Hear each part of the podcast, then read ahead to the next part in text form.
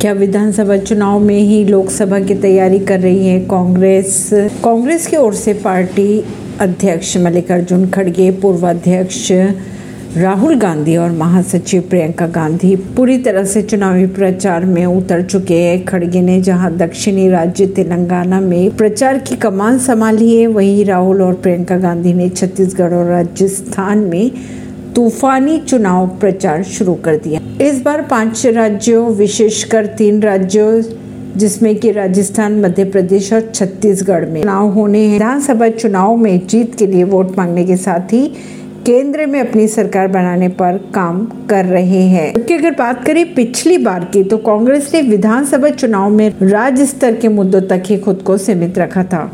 परवीनर सिंह नई दिल्ली से।